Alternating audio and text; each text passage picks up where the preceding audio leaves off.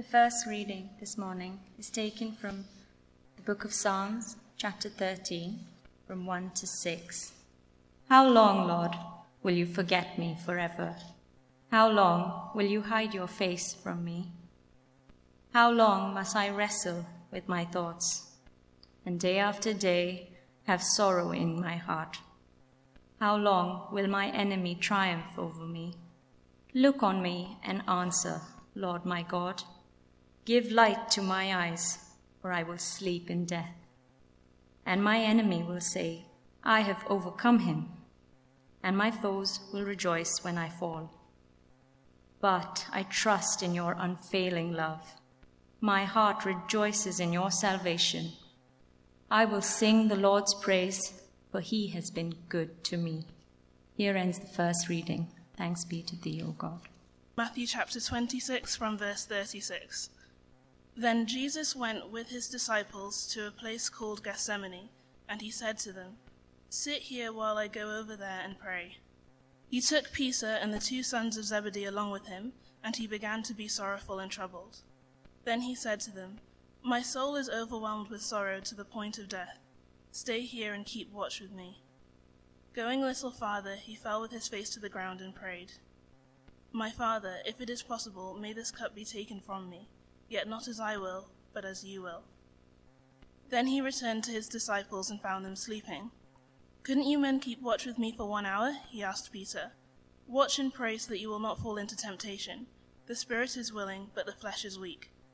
He went away a second time and prayed, My Father, if it is not possible for this cup to be taken away unless I drink it, may your will be done. When he came back, he again found them sleeping, because their eyes were heavy. So he left them and went away once more and prayed the third time, saying the same thing. Then he returned to the disciples and said to them, are you still sleeping and resting? Look, the hour has come, and the Son of Man is delivered into the hands of sinners. Rise, let us go. Here comes my betrayer. This is the word of the Lord. Thanks be to God. You'll know that there was a, a key moment when the moderator of the Church of Scotland presented to the King this book, the Bible. There were very, very many priceless objects on display, but none more priceless than this. These were the words that the moderator said Receive this book, the most valuable thing that this world affords. Here is wisdom. This is the royal law. These are the lively oracles of God. Let's pray.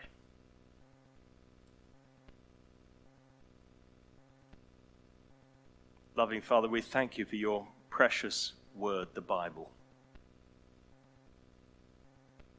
As we prepare to hear you speak to us through it, keep us thankful that you are a God who reveals yourself to us.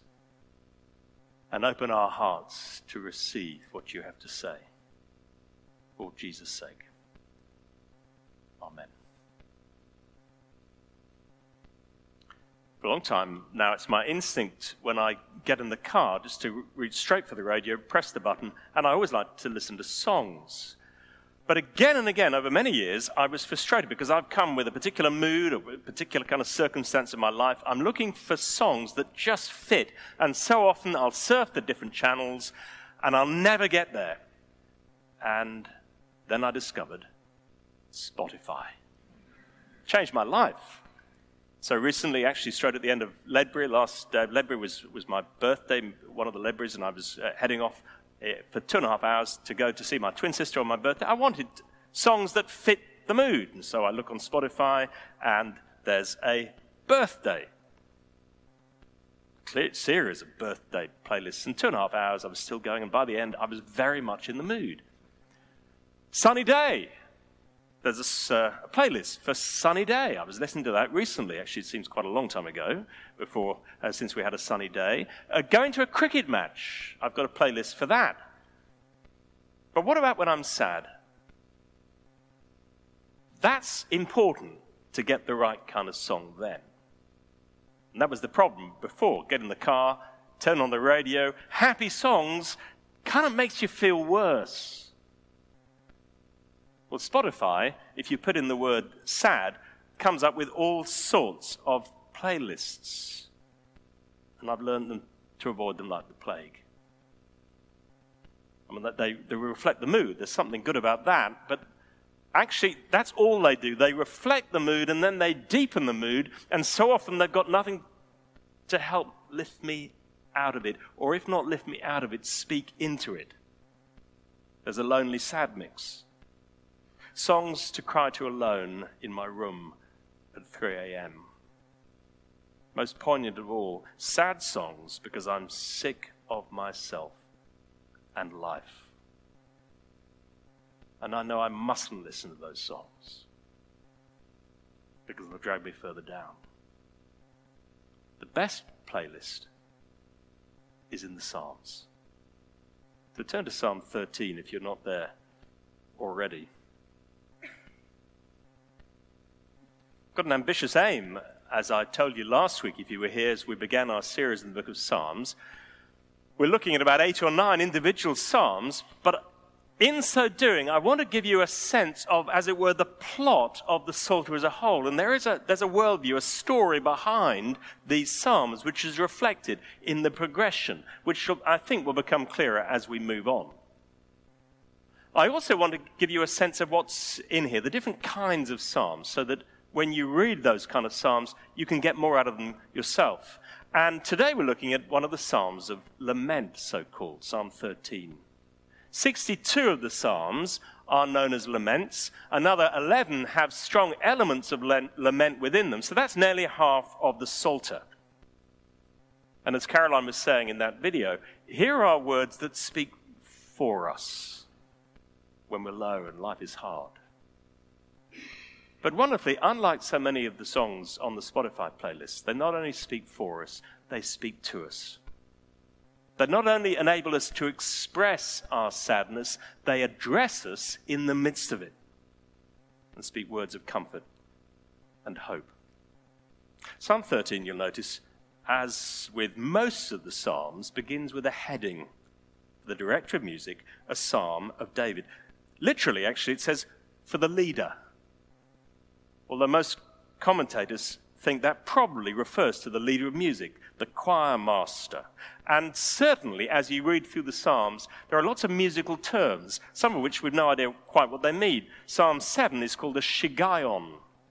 Psalm 8 is according to Gittith, and all the commentators can put uh, as a footnote is probably a musical term possibly a literary term. But certainly we know these songs, these psalms, these poems were sung. Psalm 150 describes the different instruments that are used to praise the Lord.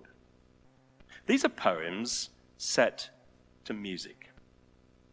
And it's really no accident throughout human history that when people have tried to express their most profound, deepest feelings, again and again they've turned to poetry and music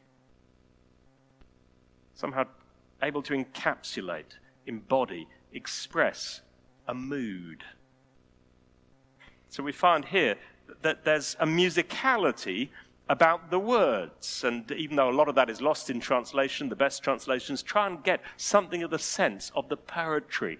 And we're not simply to switch our minds on and try and work out the meaning, we, we're meant to get the feel of the music, of the poetry.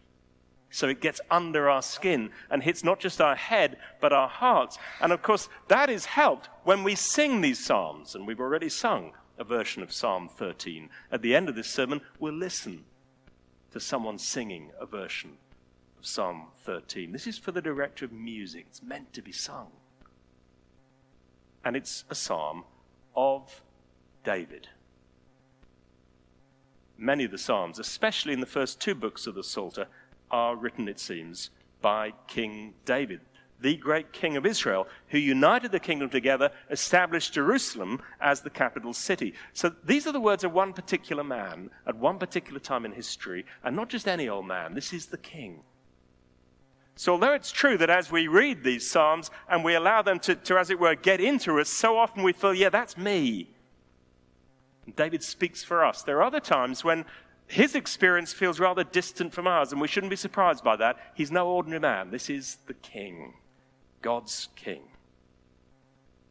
There are three pairs of verses in this psalm, and they make up three sections. And you can see something of a progression going through. It begins with a groan, and that turns into a prayer.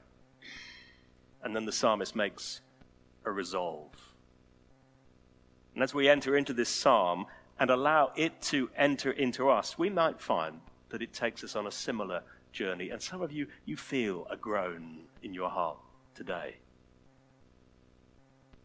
And hopefully, this will help us to turn that groan into a prayer. And even if the groan is still in our hearts, to close with a resolve. So let's begin with the groan, verses 1 to 2.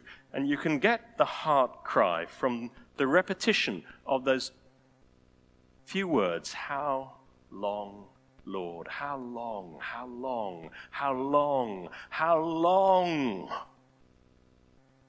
If time flies when you're enjoying yourself, surely the opposite is true when things are really hard. It seems that time slows down, and every minute can feel like an hour, every hour can feel like a week. And David is saying that's what it feels like now. It's just going on and on and on and on.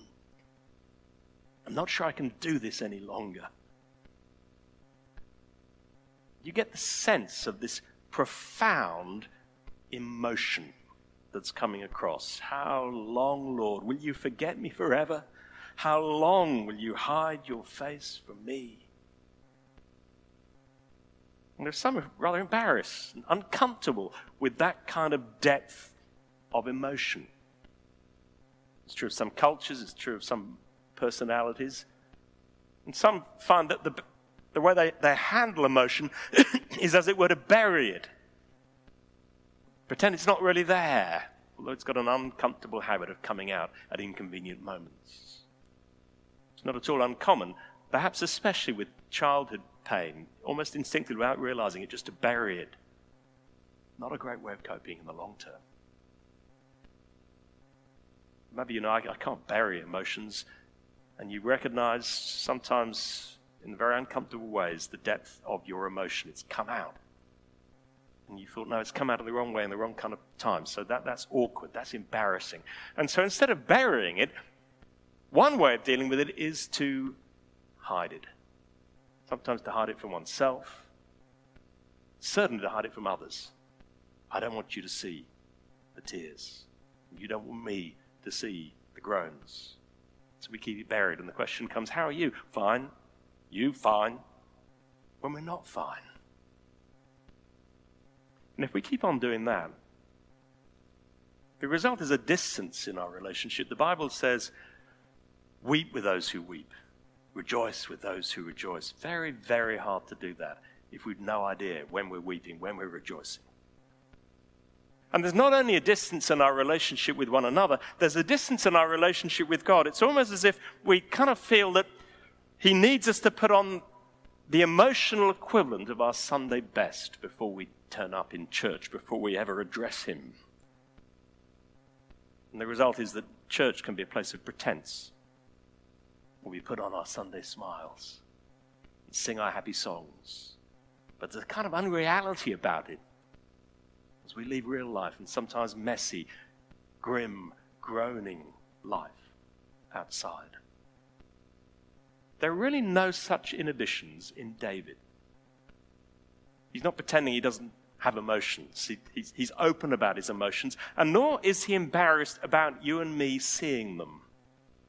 And nor are the people of Israel. These are not just private songs that he sings to himself and doesn't let anyone know. They're private songs that he shared, and then Israel has chosen to sing together in the temple. This is private groaning gone public. There's something healthy about that. You can sense the breadth of the pain reflected in those first two verses. It begins with spiritual distress. Will you forget me forever? How long will you hide your face from me? The God who at times David has enjoyed such intimacy with now feels very, very distant indeed, and it's unbearable to him. And then the spiritual is very personal. Here at the beginning of verse 2 is mental, psychological, emotional pain. How long must I wrestle with my thoughts and day after day have sorrow in my heart?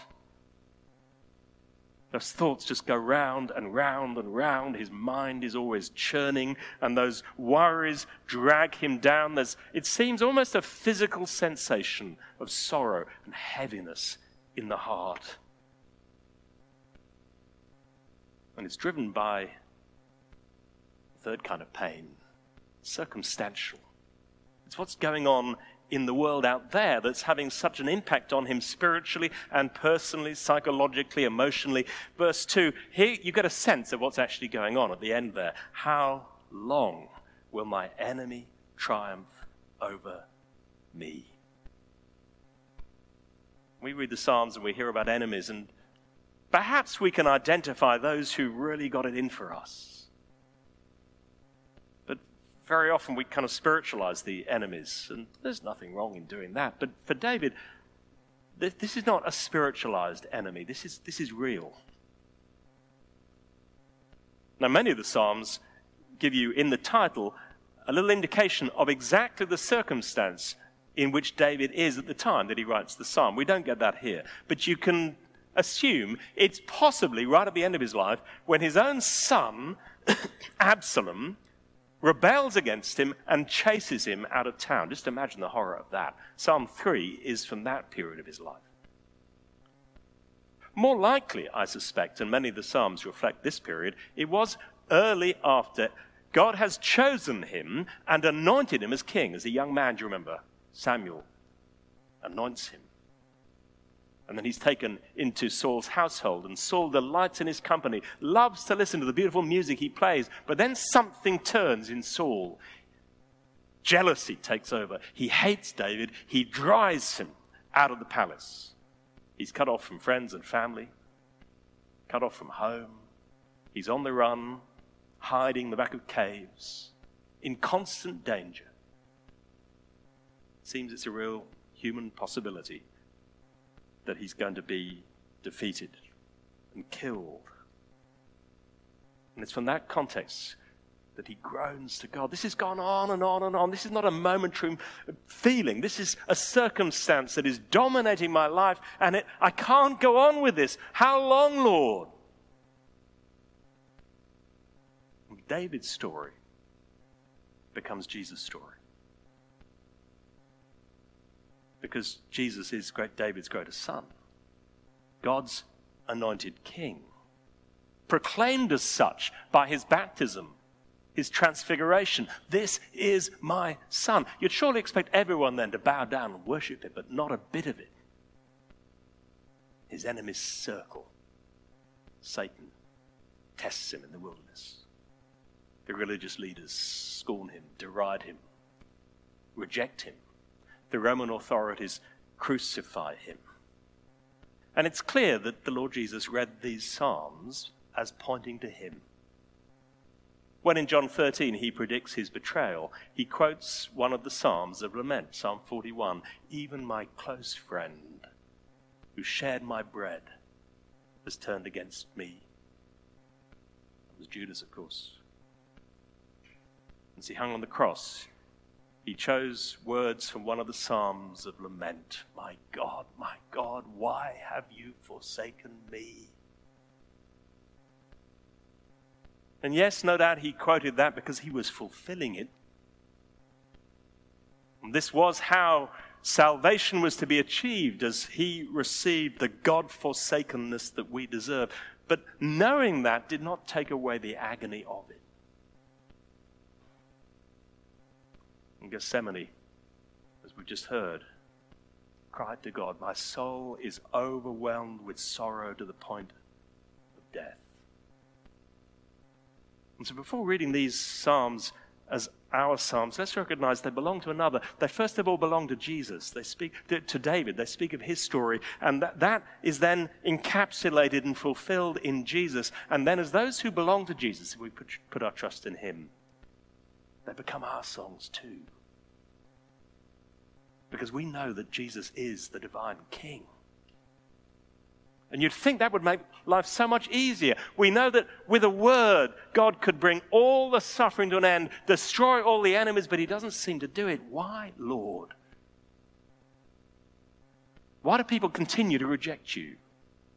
Why do so few people actually believe the words that were so wonderfully spoken at the coronation that Jesus is the King of Kings? Why do people still get punished for following him? Why is it so hard for me to follow him? And why does the misery and mess of the world carry on, even though you entered the world 2,000 years ago?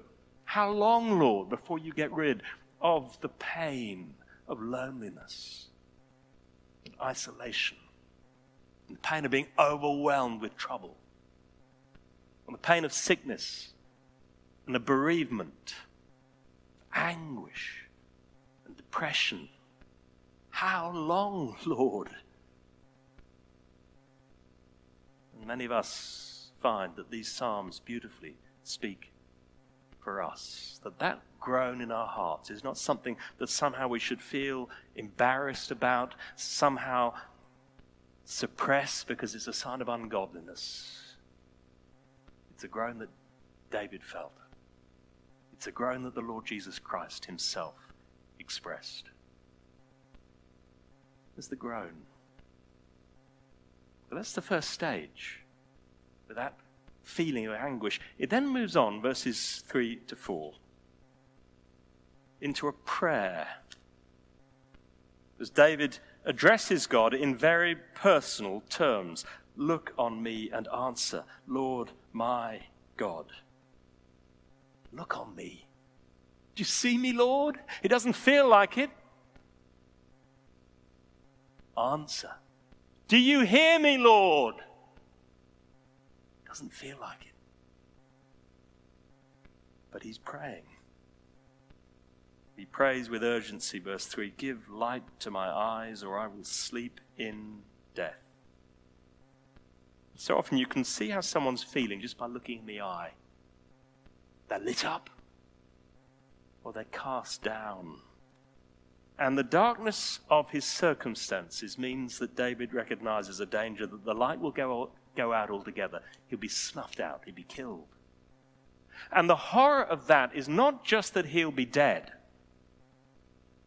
No, verse 4 Give light to my eyes, or I will sleep in death, and my enemy will say, I've overcome him. And my foes will rejoice when I fall. No, I wouldn't pray that.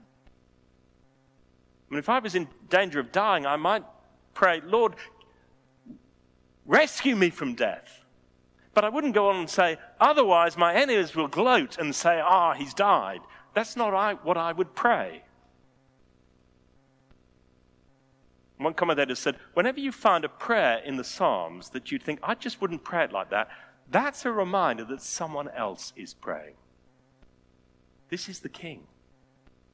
This is the king's song. And if you were here last week, you'll know that Psalms 1 and 2 are designed to introduce the whole of the Psalter. And Psalm 2 puts the whole of these next uh, 148 Psalms in the context of the Bible's plot. If the Psalms are the Bible in miniature, Psalm 2 is the Psalter, the book of Psalms in miniature, and it speaks of a drama that's playing out in the universe how the nations, the world, is in opposition to God and his king. But God says, I have installed my king on Zion, my holy hill. God's response to the rejection of him and the nation's opposition, the world pushing him out of his life, out of, out of their world, is to install his king, to appoint his king. And then he says, one day the king will crush all his enemies. That's the context of the book of Psalms. It, it starts with huge expectations. The king is going to be the chief character. God has made him the king, and one day he will crush all the enemies, and all will be well, and the kingdom of God will come in all its fullness. There's great expectation at that point. And then notice how the Psalter continues. Straight after this promise of the coming king, Psalm 3 a king speaks Lord, how many are my foes? How many rise up against me? Many are saying of me, God will not deliver him. And there straight away we get the conflict that drives so many of these psalms of lament. This distinction between what God has promised and the reality. Because it hasn't happened. It hasn't happened yet. And here is David saying, How long, O Lord? Because you promised that I will be the king. But I don't feel like the king. Because the world is rejecting me. And David's story becomes Jesus' story. The king who's been installed, and God says, This is my son, with whom I'm well pleased. The world continues to attack, and Jesus prays. Hebrews 5, verse 7 During the days of Jesus' life on earth, he offered up prayers and petitions with fervent cries and tears to the one who could save him from death. Or do we pray? As those who belong to Jesus, we're not immunized from feeling the horror, the groan of a world in a mess. So often our lives in a mess. And yes, let's groan, but then let's pray as J- Jesus did with fervent cries and tears. Why don't I pray like that? Could it be that I think I can cope? But I really can't. And sometimes the, the depth of our circumstances is what it takes to bring us on our knees and to recognize that in a world of conflict, we have no hope without God. Or could it be, it's not that I, I think I can cope, I feel I can't cope. I don't want to think about the mess of my life. I want to think about the mess around me and the fact that the world is not as it should be. It's much easier just to switch off. And again, Caroline in the video referred to ways in which we can immediately reach for our phones. As soon as pain comes, instead of reaching out to God in distress, trying to switch off. Just look at something. Could be something perfectly innocent, could be something pretty harmful, not innocent. Anything to anesthetize the pain. Of course, the reality is, if we keep on doing that, it might for that moment anesthetize the pain, whatever we look to, but it doesn't take it away. And when the anesthetic wears off, it's still there, still nagging. But take it to God pray to Him. The groan becomes the prayer. And then verses 5 and 6, we get to the resolve.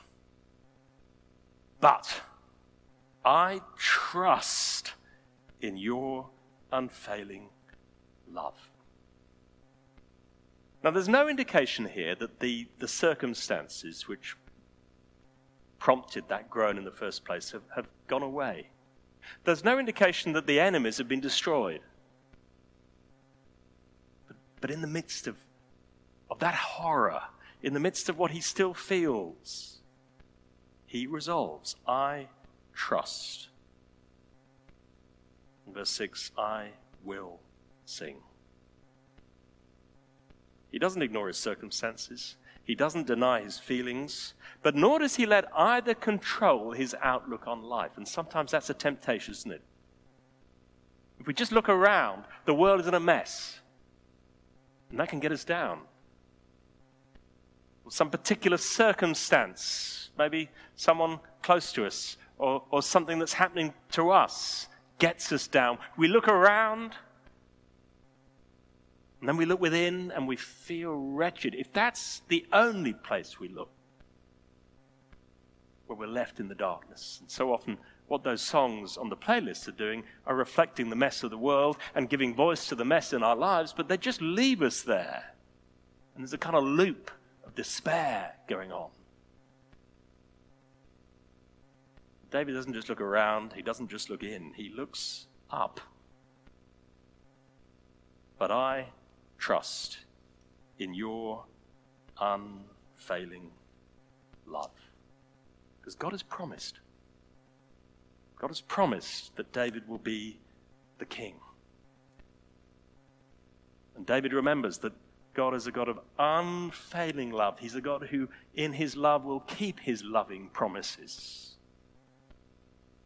As he cries out to God for help, he's confident that God will deliver him. A later psalm of lament includes these words Psalm 16, verse 10 You will not abandon me to the realm of the dead, nor will you let your Holy One see decay. as the Lord Jesus looked at the Psalms, he saw, yes, the Psalms of despair, and he knew that he would have to walk the path of sorrow, just as David did but he also saw the pattern that you see reflected in the Psalter. The whole trajectory of the Psalter is really from lament to praise. The opening Psalms dominated by lament. Not all of them, but that's the dominant mood. But the concluding Psalms praise. Every book of the Psalter ends with an exhortation to praise the Lord. And even within these Psalms of lament, there's a going low there's a recognition of the misery and distress that so often we feel, and yet it never ends there except one Psalm, Psalm 88 all the others. There's a movement up. Not necessarily because the situation has changed at all, but because the heart has been lifted up, because the whole direction of travel is not from a world in mess to a world in mess, but because the king has been installed. One day, everything will be put right. And we're heading to the eternal glory of praise. As he looks up to God, he looks forward. My heart rejoices in your salvation. David is confident that one day he will be the king God has promised. And we read of the Lord Jesus, for the joy set before him, he endured the cross. He knew that death could not be the end. You will not abandon me to the realm of the dead, nor will you let your Holy One see decay. And Peter on the day of Pentecost said that was talking about Jesus ultimately. He couldn't stay dead. He was raised. He's now in the glory of heaven at the right hand of God. Psalm 30, verse 5 Weeping may stay for the night, but rejoicing comes in the morning. Look up. Look forward. And what will help you? Well, look back, verse 6. I will sing the Lord's praise, for he has been good to me. Can you not say that? Even if at the moment it doesn't feel as if he's being very good to you, can you not say he has been good to me? I think of the lovely old saint who must have died 20 years ago, dear Arthur Casson, long term member of St. Ebbe's. When we invited congregation members to invite some of their friends who were not Christians round for a meal, and then maybe one of us would, would give a little talk about the Christian faith, have a discussion. Arthur, aged 85 at the time, invited his neighbors. And I said, Arthur, they don't want to hear from me. Why don't I just interview you about your life? Which I did. Now, I knew Arthur had had a very hard life in many, many ways. So he told about how his wife Caris had died of cancer, how his son John had died of cancer, how his son Peter at the time was uh, stricken with cancer and had a terrible operation that rearranged his face. And he said something about these challenges and struggles that he'd gone through. And then I'll never forget the look in his eyes and the exact words he said. He said, But you know, God has been so good to me. And he meant it. Don't just look around. Don't just look in. Look back. God has been so good to me. And maybe at the moment you can't feel that. But can you not, at the very least, look back to the cross? And God demonstrated his own love for us in this. While we were still sinners, Christ died for us. God has been so good to me. And so I will sing the Lord's praise. And sometimes that will bubble up from the heart. And strikingly, even in these early Psalms that are dominated by Psalms of lament, every now and then, some of us have been looking through those Psalms in the, the little booklet we produced, and every now and then you get a magnificent Psalm 8. What is mankind that you're mindful of them? You've made us a little lower than the angels. Or Psalm 19, the heavens declare the glory of God. Even in the midst of the, the suffering of his circumstances, he feels a song in his heart. At other times, it will be through gritted teeth. You won't necessarily feel it, but it'll be a determination. I will sing. I don't feel like it. But I know that even in the midst of the horrors, this messed up world and the circumstances of what I'm feeling, even while this groan still lingers in my heart, I know that God is there. I know that He's a God of unfailing love. I know that His King, Jesus, has been installed. I know that He will come again and all will be well. So I will sing praise. It's time to sing that song again. And there are many, many more than 10,000 reasons to do it. Can you hear the King singing? Even in the midst of his distress? And will you join the king's song, even in the midst of your distress? Let's be quiet and listen to a version of Psalm 13 sung to us. It's not going to be on the screens, just maybe close your eyes, use this as an opportunity to allow these words to become your own.